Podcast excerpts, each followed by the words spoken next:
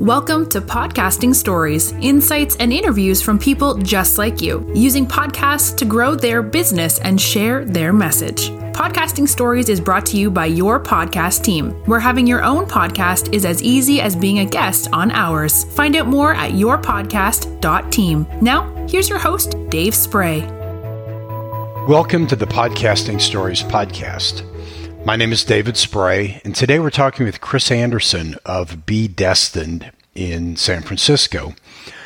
Be Destined is an M&A advisory and strategic consulting firm that Chris founded more than a decade ago.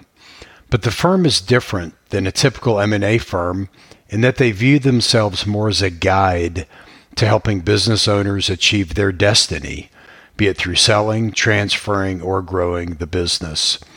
In this episode, we learn more about the firm and some great client case studies that really highlight the way the firm is unique. Chris is also interested in the ways that a podcast could amplify the message and brand of the firm. So we ended up brainstorming some different ways in which a podcast might be beneficial to the firm and different ways to justify the investment.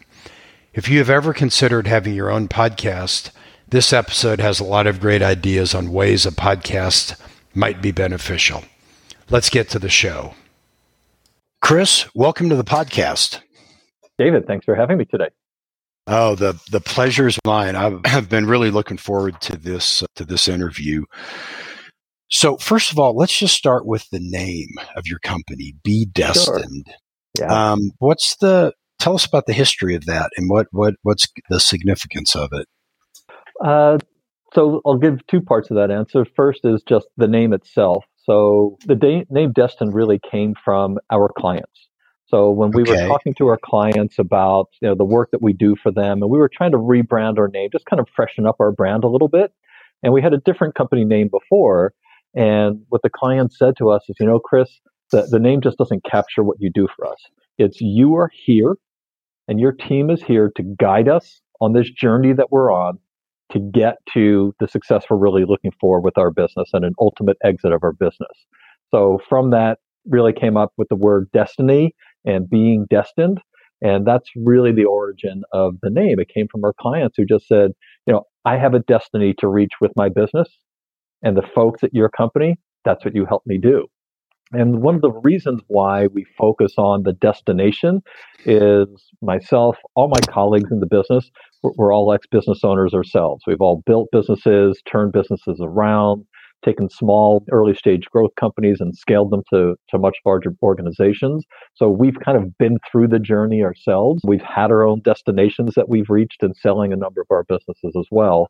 So it just helped align us a little bit better with our clients and the way that they were thinking about us. Okay. Yeah, I just as soon as I saw the name, I really I really liked it. I really liked it. So, in what year was that that you did the rebranding? The rebranding was just last year actually. We just launched okay. in December of last year of 2020. And that's when you started doing business as Be Destined? As Be Destined, yeah. Before that, okay. we were called Assay. And Assay was all about the quality and purity of businesses.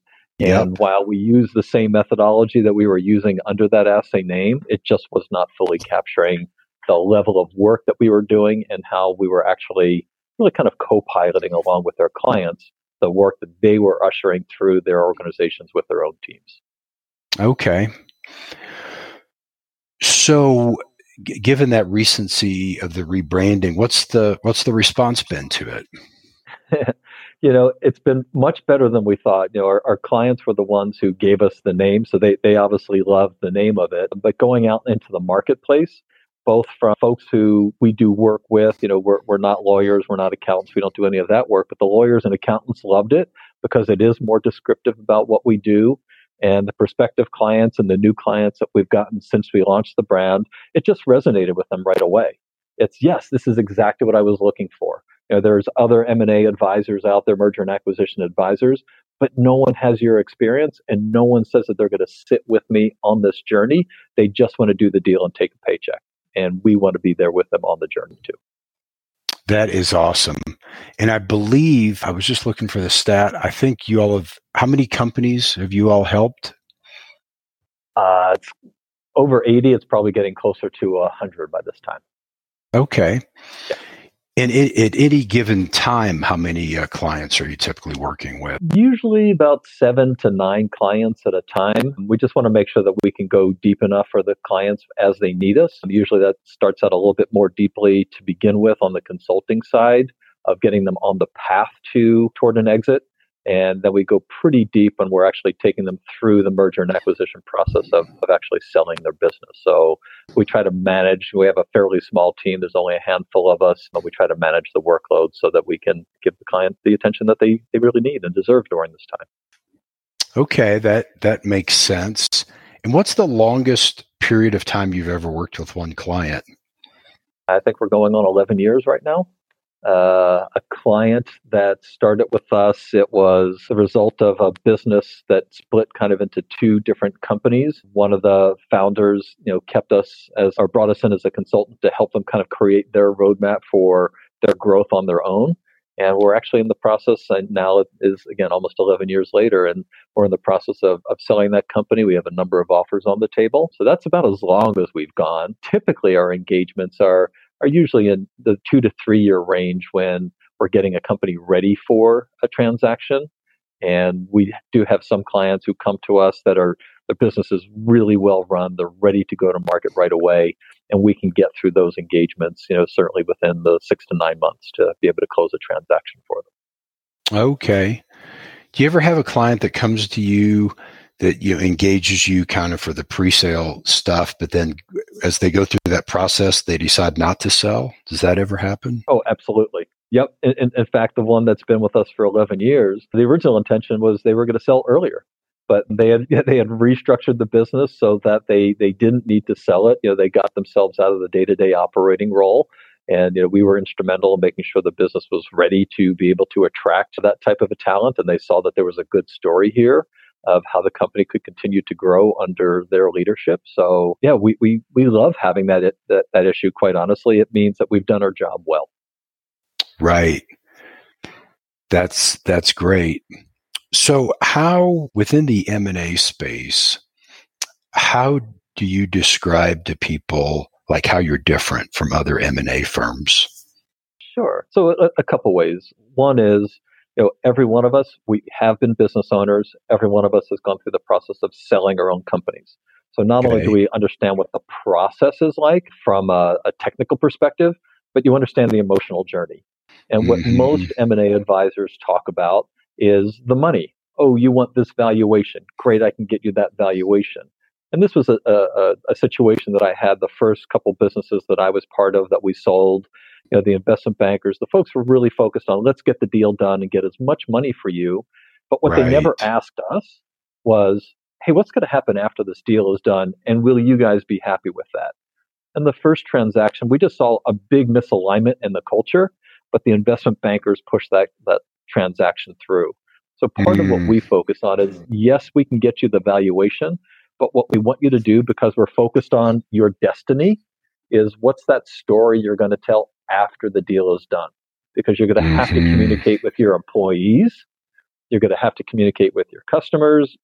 If you have suppliers, other folks who are kind of in your orbit of, of the work that you do, you've got a lot of people to talk about this story.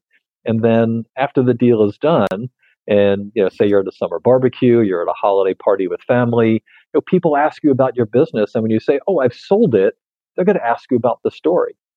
Mm-hmm. And so often we hear, well, the money was great, but, and what we like to focus on is the money was great and, you know, this was what it enabled us. We got to be part of a larger organization. So my people got more benefits or, you know, they were able to, to get more learning and development because it was a much more mature organization.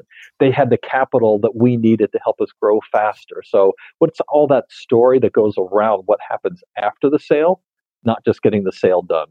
And mm-hmm. most M&A folks focus on get the deal done and I walk out the door. We want to make sure the client's satisfied afterwards, that we're actually working through the integration. So mm-hmm. that's the part that makes us different on the transaction side. But what also makes us different is we put a consulting process together that is a very methodical process that essentially evaluates a company through the eyes of a buyer, not through the eyes of the seller, but through the eyes of a buyer. And when we do consulting with our clients, we're running through a very specific framework that has six layers of strategic assets that we're trying to make sure are secure and transferable to an acquirer. And there's six different areas of risk that we assess to make sure those items are managed and mitigate really well. I've not seen any other M&A advisor, whether they're investment bank or business broker, or other, that has a methodology like this that they can actually prep the company in advance through the buyer's eyes, not through the seller's eyes of just make me pretty so that I feel good when I go to market. Yep. And is that your assess, design, evaluate methodology? Uh, yeah, it's it, yeah. We rebranded that, so it's really oh, you chart did. Propel. Yeah, it's it's chart propel and savor now. So it's you know chart where you are today. You know, it's propel to whatever that destination is you're looking for. So it it is about securing those assets.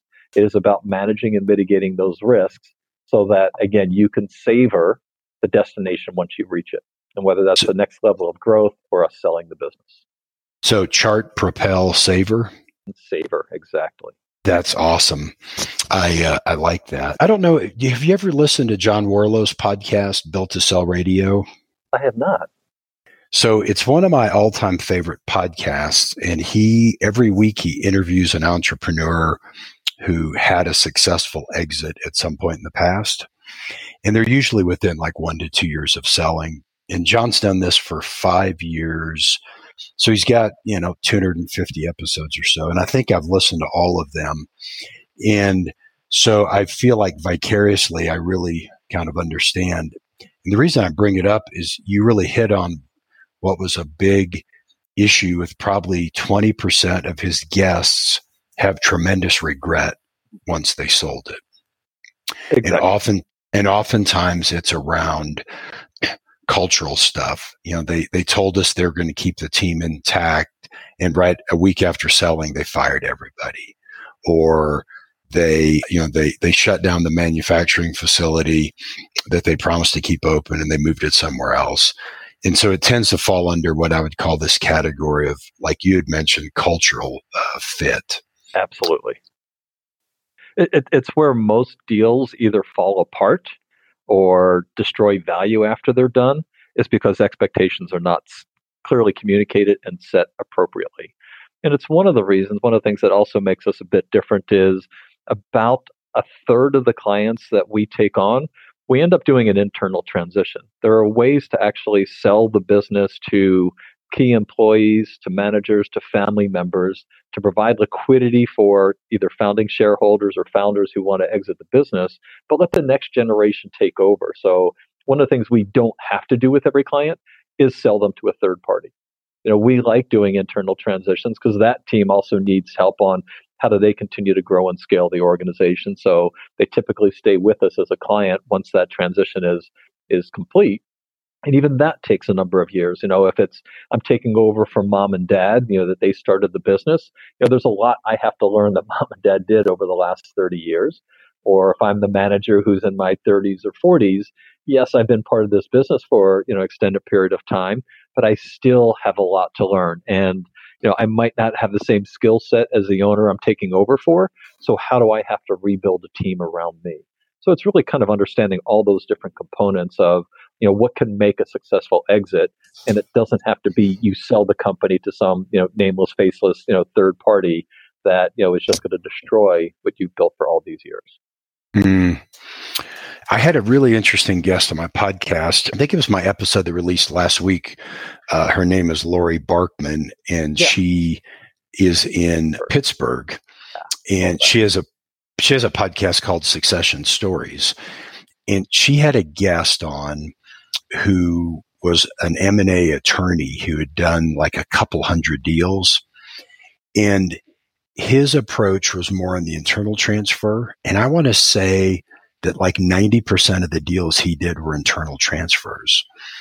And it was really fascinating because he basically kind of developed like a sub niche in this area where he had really become a big fan of this because he said, look, your, your, your expenses are way lower the due diligence is way simpler. The cultural fit concerns you have, you know, typically you're you're much more comfortable with because you're selling it to your team. And I want to say that even most of those internal transfers were not intergenerational transfers. They were selling it to uh, a management team. Exactly. And so, yeah, so that's interesting that that's a, a meaningful percentage of the deals that you do. It, it is. I mean, one of the things that I think is important for an M&A advisor to do and for any business owner that's evaluating them is to understand any transaction has pros and it has cons that come with it. And weighing those things are important. And that's really for us, it's the first step when any client wants to sell the business. We start with strategy review. It's here's your different options, including the internal options as well. And we lay out the pro and con, you know, the pros and cons to each of these to let the business owner decide I don't want these types of transactions. I am willing to consider these. You know, one of our best successes was with a client that we went through this process he came down to saying, okay, well, I either want my team to buy me out, because that's kind of what he had done. He had grown up in this business, you know, had spent 30 years in it, ended up being CEO and the sole shareholder. And, you know, he had given some shares to some key employees. He wanted them to step up and say, you know what, I want to take over and, and, and run this business next, and let's work out a, a deal here. And what he realized very quickly is that the team wasn't didn't have the appetite to be a business owner you know, in terms mm. of everything that that encounters in terms of, you know, personal guarantees for leases and bank loans and things like that to truly be on the hook for owning the business. So he decided he was going to sell the business to a, a very culturally aligned strategic, but he had to go through that process first. He had to evaluate mm. all these other options. He shut down a lot of them, wanted to consider two, and he left it up to his team. And the team is the one who you know wanted to stay with the business, but they did not want to be owners. So it's good to know that you have that as an option, and it's something that I think everyone should be considering. Is you know is there a team here and a way to actually structure a transaction that can be very tax efficient and very affordable for everybody. That's really interesting because that it probably was really good that he went through that exercise, like you mentioned, because if they haven't gone through or had not gone through that, then the team might have had some resentment that that hey, you know, why didn't they give us a chance to buy the business? But Absolutely. having gone having gone through that and letting them come to the conclusion that they weren't going to sleep well at night with millions of dollars of personal guarantees on the line. Having to go home and tell your spouse, you know, that, uh, hey, I'm mortgaging the house and we're taking on all this risk, but trust me, it'll work out. You know, yeah. Sometimes that, that works and you get buy in at home and, and, and sometimes you don't. And, you know, it, it, it all depends on your specific circumstances and, you know, if it's something that makes sense for, for each family. So it, it's not right for everybody. Okay.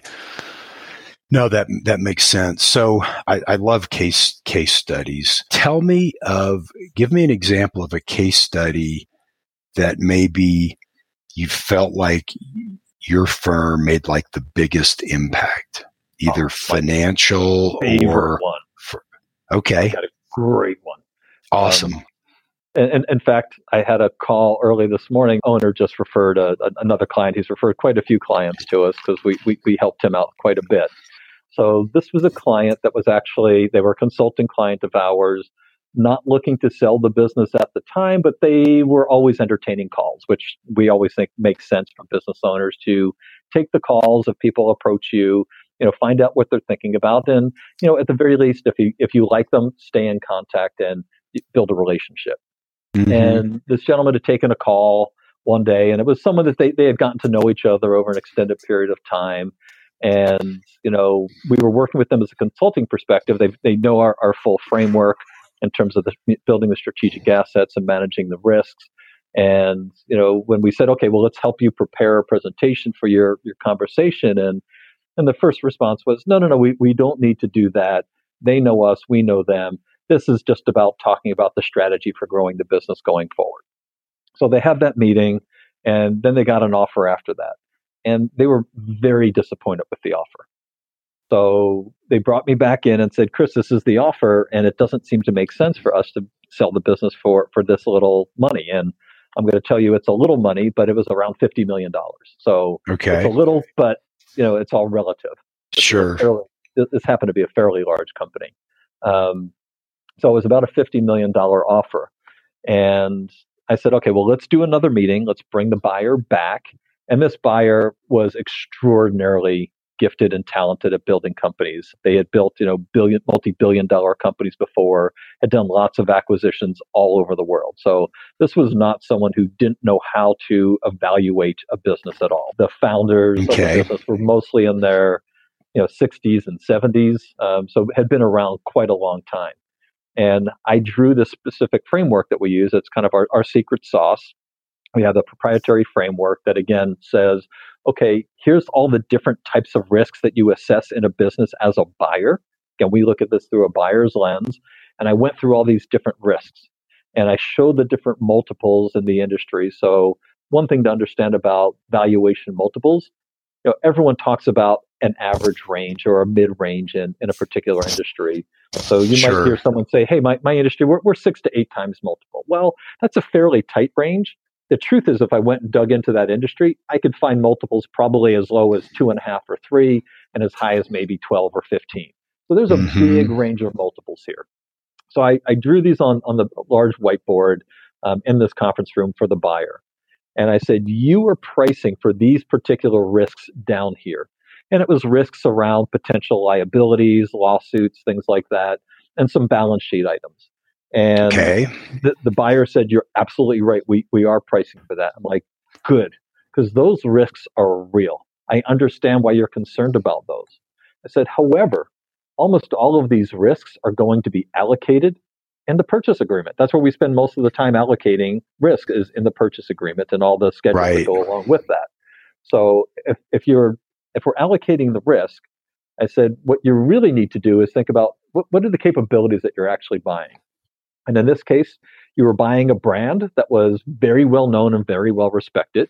You were buying a market niche that you did not currently do business in that was very valuable and you needed to grow into. You were buying, buying a service territory that was very different from where you were currently operating. And they had some systems and methodologies that were very unique that allowed them to be more efficient and effective for their customers than you are in the industry is in general. So when I said these are the key assets that you're really buying, and if you don't pay a premium for these, someone else will. And he said, you know what, Chris, you're right. This was in the meeting. You are right. And he walked out of there, put an offer on the table without going back and running more numbers. He just said, here's our offer and improve that by 25% or 50%. So another 25, wow. another $25 million is what we closed that transaction at.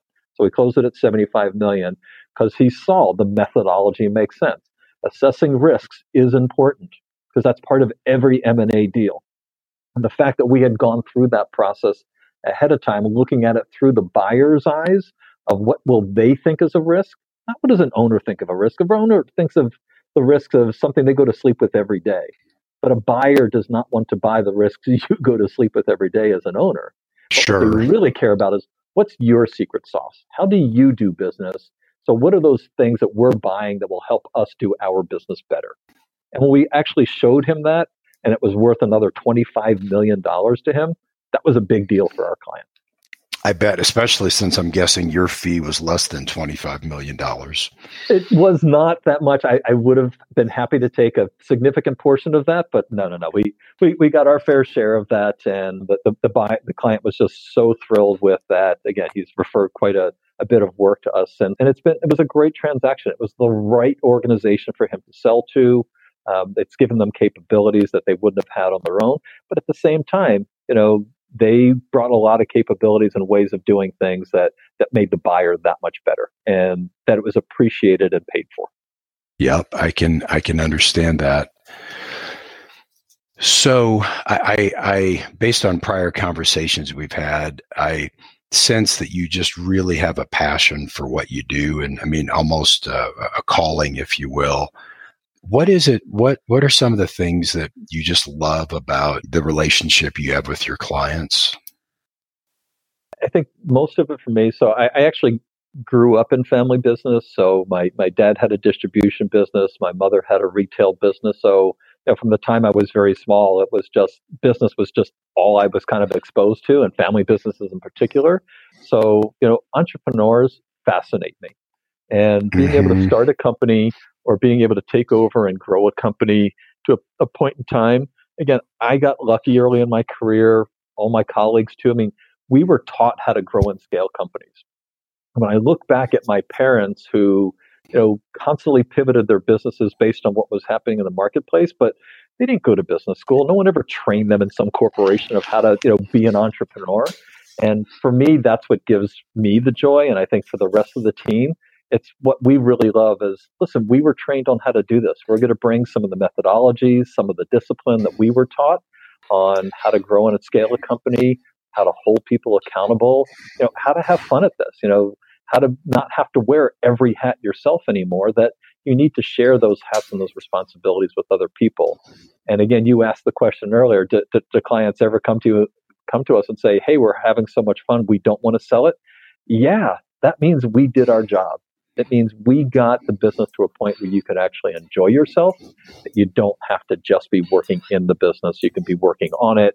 You can spend less time, you know, in the business. You can spend more time family, charitable interests, whatever is important to you. That's what we take joy in. Sure.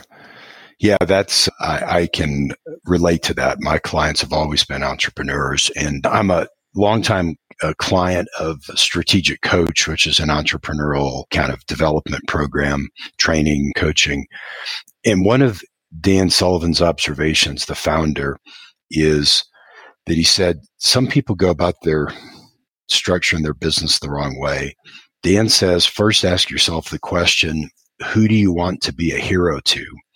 And then go ask yourself, what what service do I want to provide to those people? Yep and it sounds like it sounds like that uh, i mean for at least one of these clients and i'm guessing a lot more you were their hero weren't you?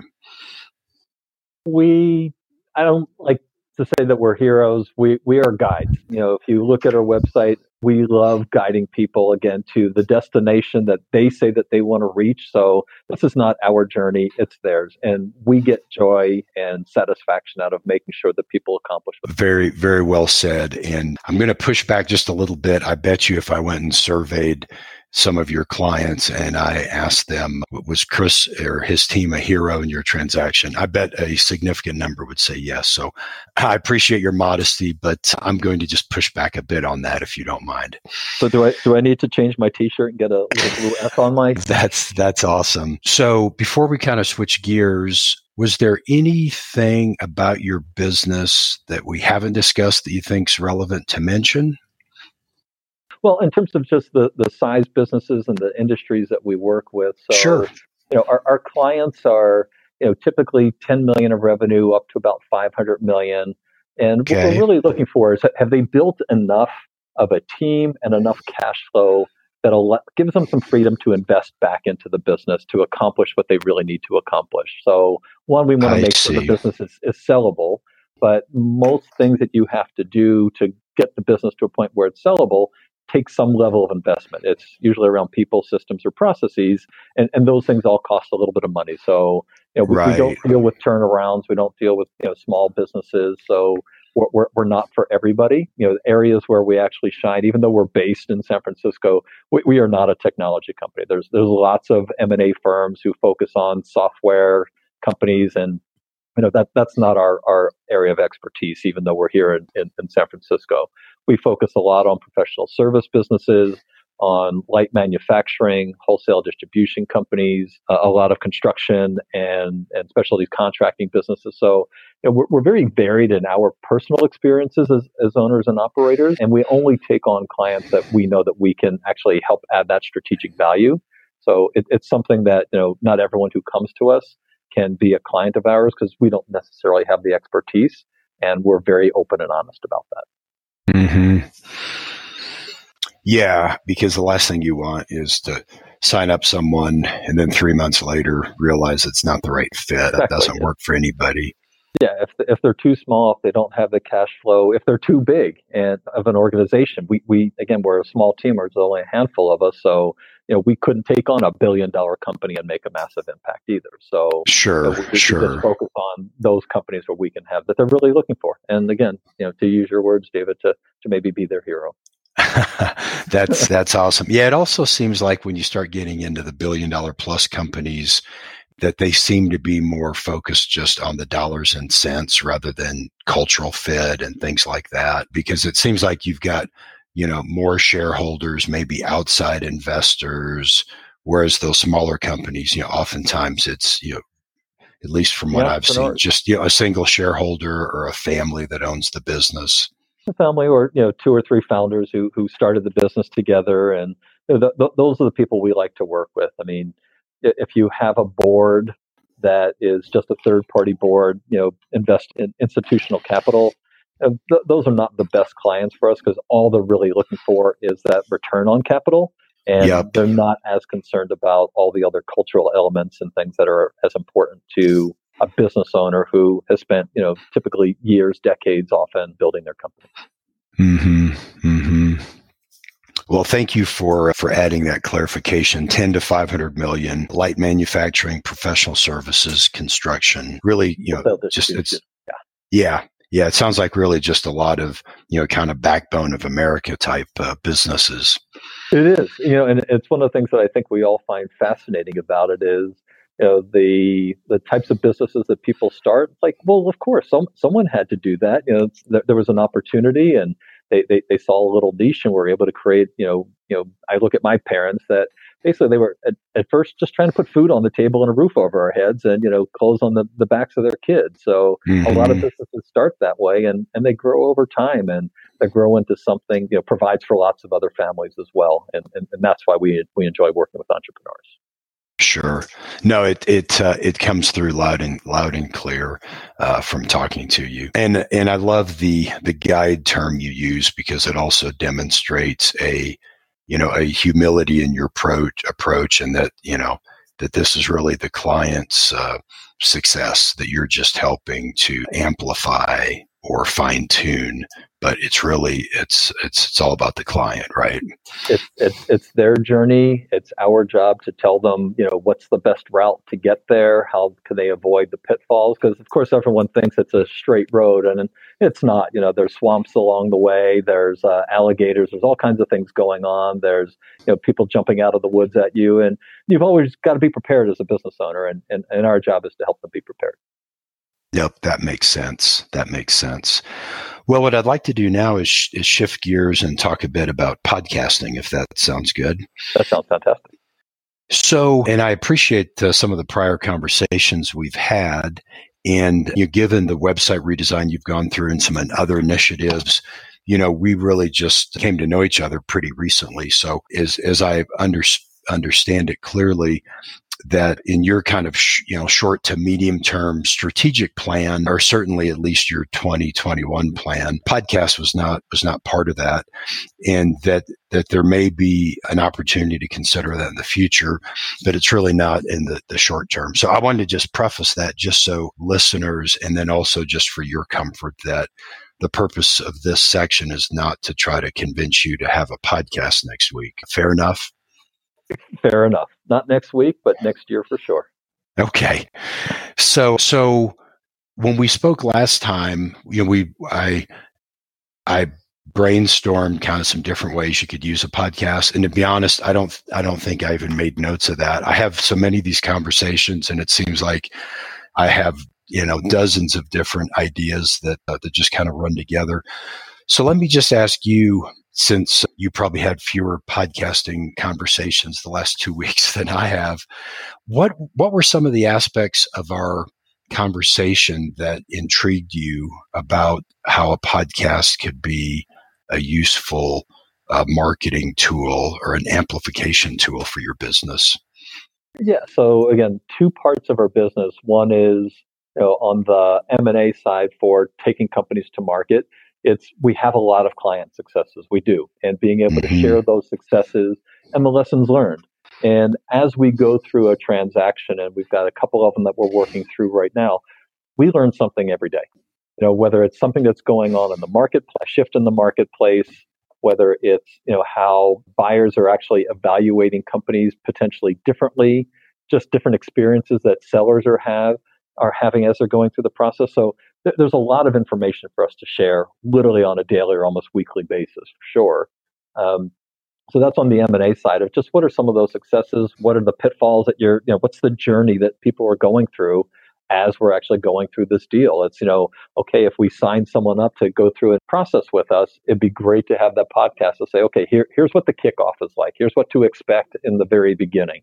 Here's what to expect as you're going through due diligence and we're writing the memorandums and all these other pro- steps in the process that we go through, how we start screening and evaluating potential buyers, how we then start screening offers and go through due diligence with buyers. So there's a lot of information for us to share just about the process because most people we do this with are only ever going to do it once.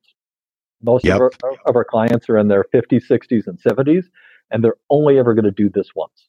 So this is the, the company that they spent, you know, decades building. They want to sell it might stay with it for a period of time or might stay with it after they sell it or just leave, but they're not going to do this. So sharing this information would be very important. Yeah, it's really it's I was just going to say it's it seems like for many of these businesses that not only does does the bulk of their personal wealth reside in the business, but that it'll be the biggest financial decision they've ever made, right? it, it is. Other than where does the money go afterwards? Who's who's right. inheriting what? In fact, right. there, there's one, one, one deal that we're working on right now. The, the founder said, you know, we don't have any kids. We want to sell this business and we're going to live a great life and we're going to die with about a thousand dollars in the bank because we're going to spend every penny of it. So, you know, awesome. yeah, whatever your goal is, that, that's absolutely fine. And the other part of the podcast too is on really kind of the consulting part of what does it take to be prepared for this whole journey? you know what is the journey actually like you know how do i actually understand what these strategic capabilities are that the destin team are always talking to me about how do i learn from other people's experiences of how they've kind of rebuilt and secured these assets um, to prove that they were actually transferable to buyers and what are the things I need to do as a business owner to really manage and mitigate on a daily basis just so I can focus on the things that I really got into business for, which is not managing risk, but going out and serving customers or serving clients. Mm-hmm. And so it sounds like your your thinking is that a podcast would give you a platform to share this uh, information and success stories with other advisors, potential clients, other centers of influence. Does that sound about right? absolutely. And, and, including having those centers of influence on the podcast to talk about their role in it too. Because mm-hmm. again, you know, we're, we're, the guide or kind of the quarterback of this whole thing, if you want to use a sports analogy, but we're, we're the guide but it takes other people to go through this. So we're not CFOs, we're not lawyers, we don't do taxes or anything like that. So, you know, we can take the company to market, you know, get the valuation where we need it to be. We need everyone else as part of that ecosystem to, to make sure that the client is truly prepared and can get the deal done that they want. hmm No, that makes sense. And, you know, it struck me as you were talking, I'd mentioned uh, John Warrillow's Built to Sell podcast. It's interesting. The people he interviews are people who he does not know and who, who, who he had nothing to do with the transaction. And it struck me that, that you could perhaps take a page out of his book and, and follow kind of a similar path through telling their story, but you're telling it with more personal knowledge of the story. And if you if you have a chance and you listened to a couple of his podcasts, I think you get a sense of what I'm talking about because the because you know when these transactions go well and you know, it's been a couple years since the transaction happened and you can kind of, you know, check back in with and, you know, lessons learned, you know, what do they wish they'd done differently? You know, what worked well about the process, you know, what they're up to now, you know, if they could do it all over again or, you know, what might they do differently? And I think you may find those those stories to be really really interesting, not only for the seller who maybe kind of misses being in the middle of the action, being able to to to to relive the experience. But that kind of case study format may be really helpful for your for your listeners. Yeah, no, so, I, I love that idea. Well, good. I, I there's a great Seinfeld episode where George uh, says something like funny and everybody laughs, so he immediately leaves the apartment, you know, because he quote wanted to leave on top, you know, leave with a high point. So, so if I was really clever, I, I would just conclude the the podcast uh, abruptly right there. But everyone drops the mic these days, don't they? I think so. Yeah, I think I think that's how it goes. So I had just a couple more questions uh, as sure. we wrap up. So the first one is I promised you a curveball question. Okay. So here's the curveball question. So, and I borrowed this from another podcaster. So, if you could go back in time and give some advice to your 22, 25, 28 year old self, what advice might you give to yourself with the expertise you now have? I love that question. And I have thought about this actually because my kids ask me, you know, so did you always know you wanted to be doing M and ah. I, I, I, will tell you, I knew nothing about M and A. This was never a career choice for me. I wanted to build businesses, and what I would tell my 25 year old self is, watch and learn how to build companies that are built to sell. Because one, there's a lot of money in it, but two, the process will actually help you accelerate and build more profitable and healthier companies and more sustainable businesses. And I awesome. wasn't getting that early in my career. I thought it was just very operational and tactical, but there was a much bigger picture here of building equity value. Sure. Yeah, and it turns out that a business that is more sellable tends to be more valuable and more fun to operate. It's it's an irony, right? It's kind of like the people the people have a house that uh, they get it all fixed up to sell, and then after they get it fixed up, they're like, "Wow, why are we moving from this place? This place is awesome." That. I've done that. It's like, why didn't you we have. do this when we lived here? uh, I know. I, I love that. So, as we wrap up here, was there anything else about podcasting in general you want to talk about? It sounds like you've you've kind of crystallized your your thinking. So I'm not going to ask you any other questions, but uh, there's always a kind of a live consulting piece to this. Did you have any questions for me as it relates to you know to podcasting and you know having a potential podcast? Yeah. So is, is it best to have you know a show where you've got you know it's a 30 minute or hour show that you're doing all the time or is there an audience out there for doing you know smaller kind of bite-sized chunks at maybe it's 5 10 15 minutes to be able to provide information to people in smaller chunks? So that's a great question and i'm a pretty avid podcast listener and so what i've done is i've built my podcast sort of based on the podcast i enjoy listening to. And for me like like uh, built to sell for example that podcast his interviews are typically 45 minutes to an hour. Okay. And uh, they're pretty consistent. When i think about tim ferriss's podcast i mean they're one to two hours or hour and a half to two hours. So I, from my perspective i can tell you that all the episode 95% of the episodes we do are kind of in that same 45 minutes to an hour kind of similar format we haven't really mixed in anything. But that being said, I learned something really interesting myself. I did, uh, I was, I currently host three different podcasts. Two of them release weekly, one releases monthly. And, and a year ago, I had just one monthly podcast. And it, and what happened is I got a little bit behind on, on a couple of the podcasts you know, normally you try to have three to four episodes with what they call in the can. I think it relates to the old days of film, you know, yep. actually going into a can. And, uh, and I just kind of caught myself behind. I think I had some guests that had to, you know, reschedule. So I just did a monologue that was like a imputed Q&A. I just thought about like all the questions I'd received over the last year and I just wrote them down. And I did a short uh, episode it was like one of them was 15 minutes for one podcast and the other was 20 minutes. And I really did it just to have something to publish. But I had the most, maybe the most positive feedback from those two podcasts than I had with any of the others. So, so I say that because that's become kind of a new idea that we're sharing with clients that, you know, consider about every 10th episode to have one where you are just doing a shorter monologue with a kind of an imputed Q&A and the the response was really good. Like I said I've only done it twice and I did both episodes like back to back. I just I jotted the notes down, I hit record, ended it, you know, did the next one and so I think there is some some power to that in the, the Q and A beyond that, as far as like, and I know there's certainly podcasts out there that have like, you know, five minute kind of quick hit, you know, one idea, and they certainly are a place for those. I just haven't really explored that. I know that's kind of a long winded answer to your question. Did that, did that help? Oh, absolutely. Yeah. I, I, I, hadn't done the research to figure out what's typical and customary, especially in, in business settings. So it's very helpful.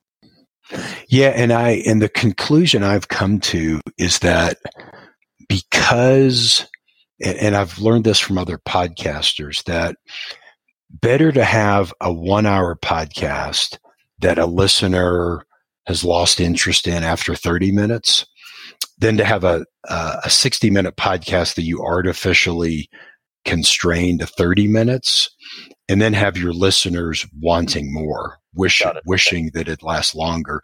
So I tend to err to the side, and that's the beauty of having your own podcast. It's like your own radio show, except you have no constraints. So, um, and, and the other thing too is I find a lot of the value of the podcast isn't so much from the listener; it's from my guest being able to tell their story. And so, if I had a guest who probably the longest episode I've done was probably an hour and 10 minutes. But if I had a really interesting guest and he really was just kind of getting into the story and it went two hours, I'd be tempted to either run the whole two hours with just a preface or break it into two pieces. Okay. Because, yeah, when you think about it, there's no, it's not like, you know, at least for our service, you know, we don't charge our clients like by the minute or anything like that. So there's no real harm in going long, if you will. At least that's my thinking on it. Great. I appreciate that. Very helpful. Good. Did you have any other questions uh, uh, about no, podcast? Okay. Well, my last question is just if people want to reach out to you, uh, how should they do so? Uh, do you accept LinkedIn requests? Is there uh, an email or website you'd like to direct people to? Yeah, so people can go to our website. It's Be Destined. It's the word B, B E D E S T I N E D dot com. Uh, they can also send me an email directly. It's Chris Andersen, and Andersen is spelled A N D E R S E N at bedestined.com. There's no space, there's no dot or anything. It's just Chris Andersen at bedestined.com. Happy to talk to anybody. That sounds great. And do you accept LinkedIn requests? Absolutely. Okay. And so Chris Andersen in San Francisco, they can probably find you. I think I am Chris Andersen SF or something like that. So, yes. Okay. That's awesome. Well, Chris, this has really been fun, and I really have enjoyed uh, some of the things I've learned about the M and A world through your lens. So I really appreciate you taking the time to to talk to me. I appreciate your questions. You led me down a wonderful path, and since I love going down paths and being guided, you were a wonderful guide today. Well, I, I'd say that's probably the, the highest compliment I could be given is to, to, to be called a, a good guide a, a decent guide. Really well, super. Thank you. Thank you very much, David. Uh, you're welcome. Well, hey, you have a great day. Great. Thanks, David. Yeah. And there we have it. Another great episode. Don't forget to check out the show notes at www.podcastingstories.com. This podcast is brought to you by your podcast team. If you have ever considered having your own podcast, head over to www yourpodcast.team to learn more about how they can help you. That's it for this episode. Have a great week, and we'll talk to you next time.